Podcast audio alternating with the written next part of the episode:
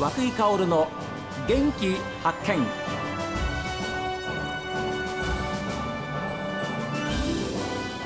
おはようございます。和久井薫です。和久井薫の元気発見。一日の始まりは私が発見した北海道の元気な人と出会っていただきます。今週は5月8日日曜日まで第74回松前桜まつり開催中の松前町の話題です。松前観光協会石川文明会長に松前公園の中でお話を伺いました、えー、石川さん今度お店にお邪魔しておりますがこちらはどういうお店ですか？あの、まあ、私が経営している店なんですけども、はい。えー、100%私の手作りのものばかりということで。今ですね、はい、あのこれはぐい飲みですね。ぐい飲みですね、はい、はい、お酒の。木でできたぐい飲みもあれば、はい。はいね、これえ小物もの全部そうですね。はい、私うちは仕入れてるものはないんです。自分で作ったもの。やってらっしゃるんですか？いやあのまあいろんなことをやってる中の一つということで。はい。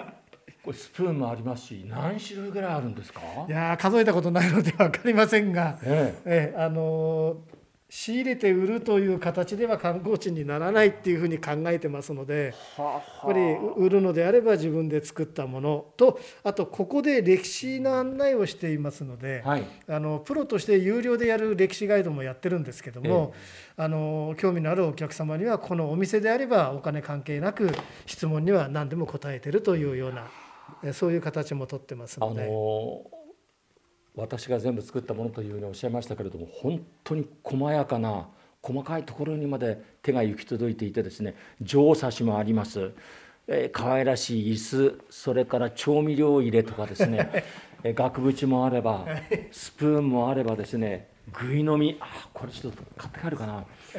松前杉で全部。あの杉の木って本来北海道にはないものなんですよ、はいはい、でこれも江戸時代に松前藩が植林事業をしたことで現在この道南で杉が育ってるということになるんですね。はい。こんなしゃもじも可愛い。ね そうですね。あの形も一応オリジナルですのでよそには同じものはないですね。ありませんね。はいえー、その予想部分もいろんな形したあのあとこれはですね。あコースターもこれもあのここはやっぱり桜の町なので、はい、形を桜ということとはは。い。松前杉で。そうです。これも文字も全部手書きで1枚ずつ手で書いてますので。うわ。あ本当だ。この字もじゃあ石川さん。あそうですね。もちろん私が書いたものです。いやいやいやいやいや素晴らしい。でね、表面が凸凹になってる。こちらじゃなくてね、はい、こちらの方ですね。はいはい、あの切って外壁に使うと雨風に当たって自然とこういう凸凹になるんですよ。はあはあ、でここは江戸時代なので古くなったイメージとしてこういう仕上げ方をしています。これが私の技術的な特徴ですね。でどうしてこういうふうな細やかなことまで気配りができるんでしょうか？確かにそうですね。木は敏感ですね。あの杉の木っていうのは柔らかい、はい、あのとてもあの、触った感触がいいんですね、えでその分だけやっぱりあの繊細なんです。あ。の仕上げは難しいですね。いや、はい、こちらにいらっしゃるのが奥様でいらっしゃいますはいそうですね、えー、お名前は？あの律子と申します。石川律子さん。はい。あどうも大変いつもお世話になっておりますあの会長にお世話になってまして今年もですね、はい、あの去年も伺ったんですがいいお祭りになるというふうに伺ってますんで、はい、ちょっとお邪魔しました。ありがとうございます。もうあの地元の方ですもんね。そうです。それ去年あの会長に伺いました。はい、会長は埼玉ご出身でいかがですか？ご主人とも30年以上を超えて、えー、あの松前にいらっしゃるわけですけれども、はい、ご主人の仕事ぶり、えー、どんなふうに捉えてらっしゃいます？そうですね。うん、まじ真面目ですね。真面目ですよね。はい、ですっごくあの詳しい郷土歴史について。そうですね。もう歴史はもうすごい好きで、あのもうよく勉強してます。あの今年はどんなお祭りになってほしいっていうふうに思ってらっしますか？そうですね。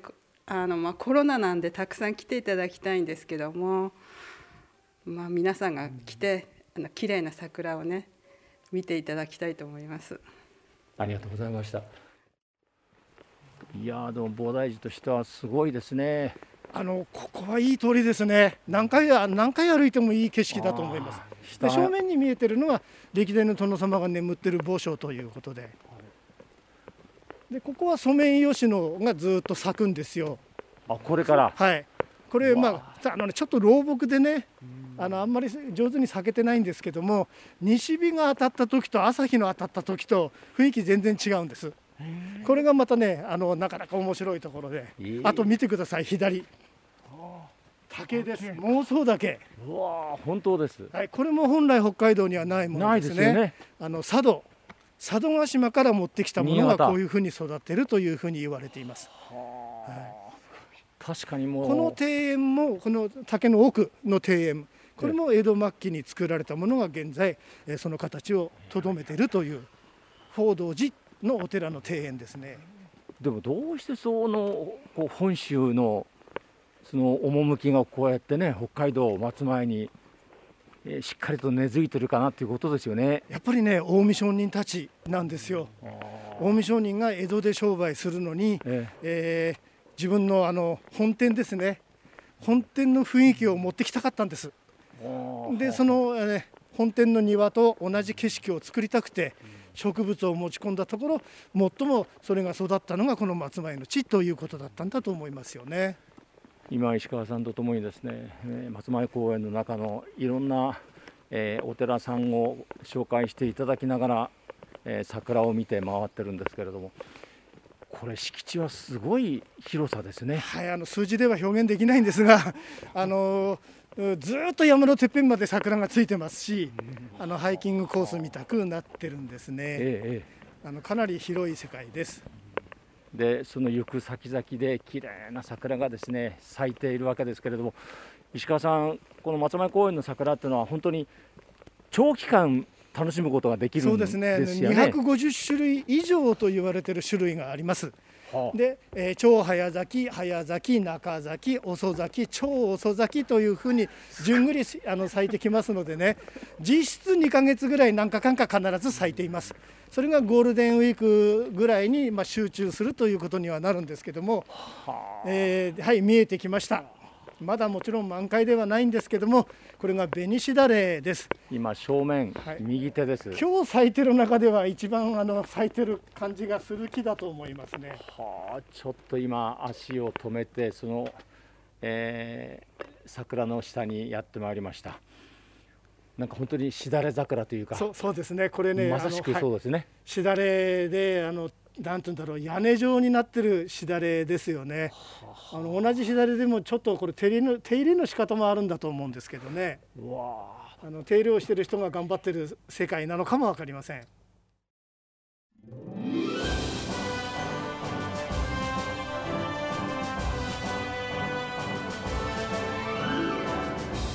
この番組を聞いての感想です。